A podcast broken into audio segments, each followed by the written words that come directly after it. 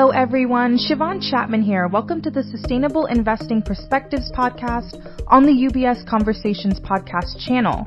Joining us for the conversation, I'm glad to welcome back Amantia Muhedini, Sustainable and Impact Investing Strategist for the Americas from the UBS Chief Investment Office. We're also fortunate to have with us today Amy O'Brien from our partners at Nuveen Asset Management. Amy serves as the Global Head of Responsible Investing. Amantia and Amy, it's great to be with you both today for this month's episode of the Sustainable Investing Perspectives podcast. Thank you for spending some time with our listeners, and I'm looking forward to the conversation. Amantia, in September's Sustainable Investing Perspectives report, you highlighted the investment implications of the Inflation Reduction Act of 2022 and also discussed the topic of the circular economy as well as water scarcity. So let's dig right in. Can you share some highlights of the Inflation Reduction Act bill and some takeaways for investors? Yeah, of course, happy to.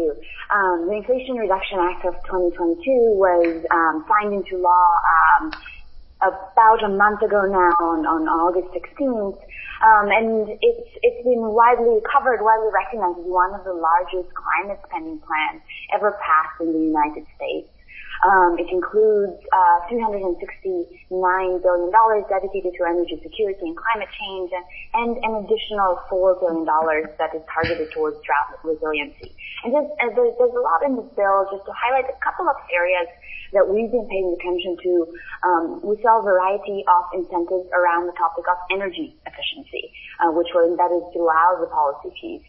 Um, this included, for example, 10 years of consumer tax credits and, and $9 billion in consumer rebate programs that were slated for home efficiency projects, including things like heat pumps, electric HVAC, rooftop solar, things which um, seem maybe unexciting initially, but actually can help make a dent uh, in, in that uh, path to, to decarbonize. Um, other areas of the bill included transportation.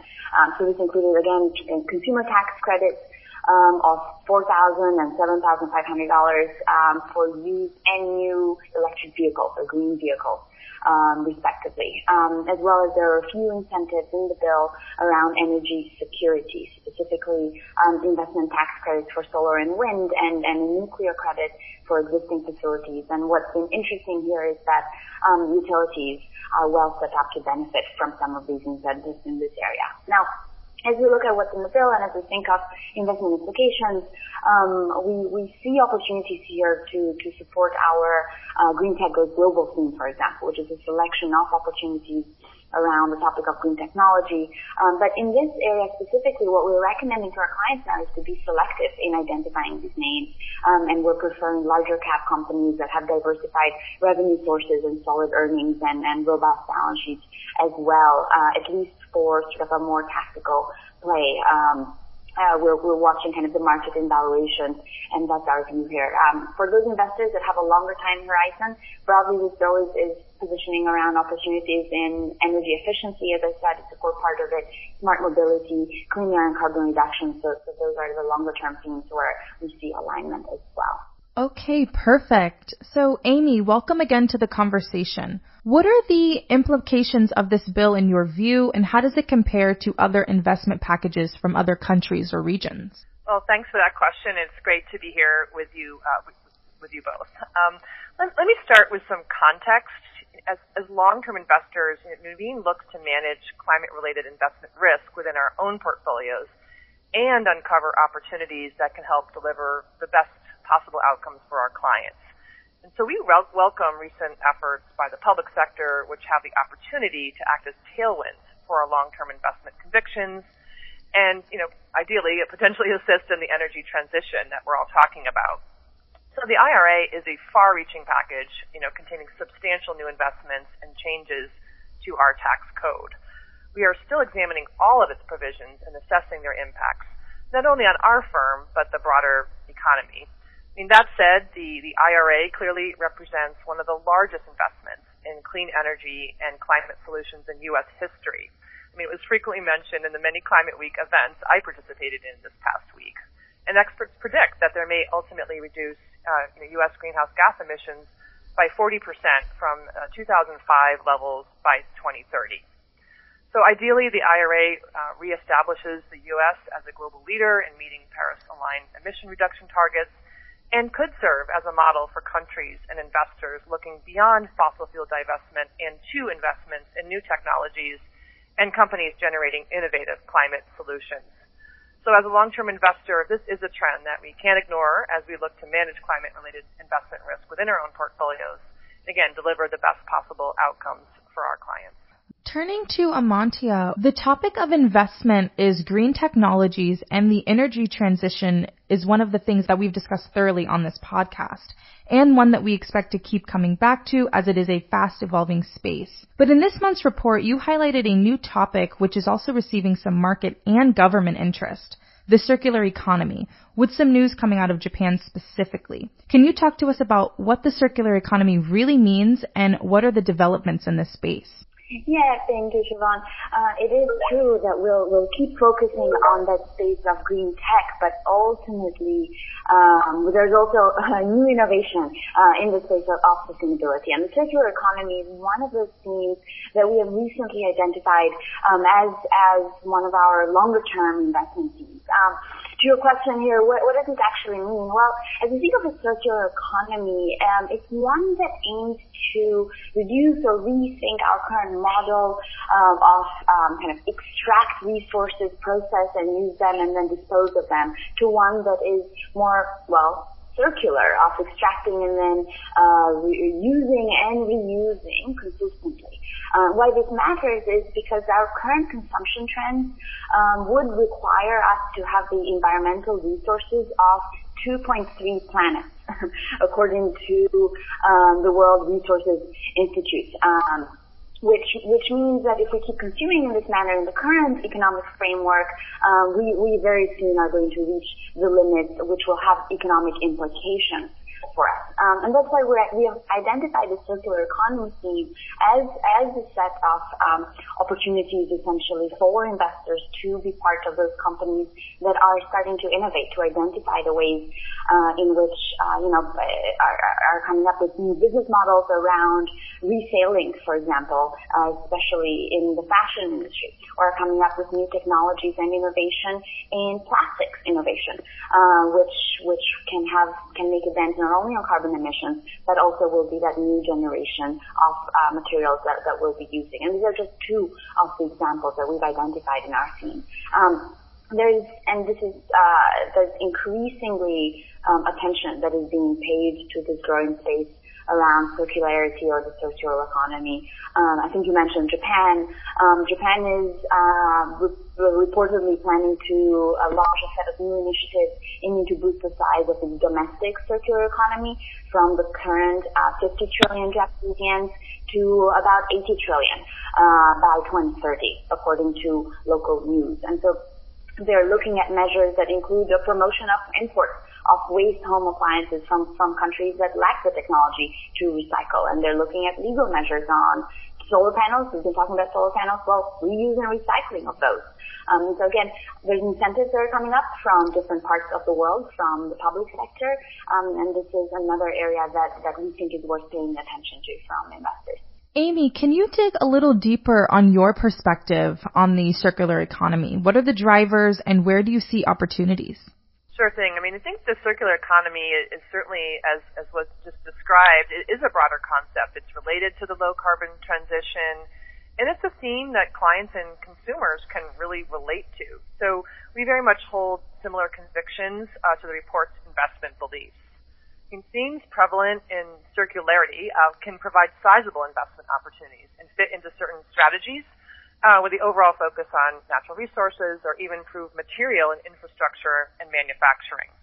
So components of the circular economy demonstrate how a company addresses material ESG concerns across their supply chain, reputational risk, access to materials, rising costs and impacts um, to the environment which Nuveen feels are critical to address when assessing a company's overall business operations. I mean, in terms of a few specific examples here, there are several ways that the circular economy is expressed at the portfolio level and within our broader stewardship program.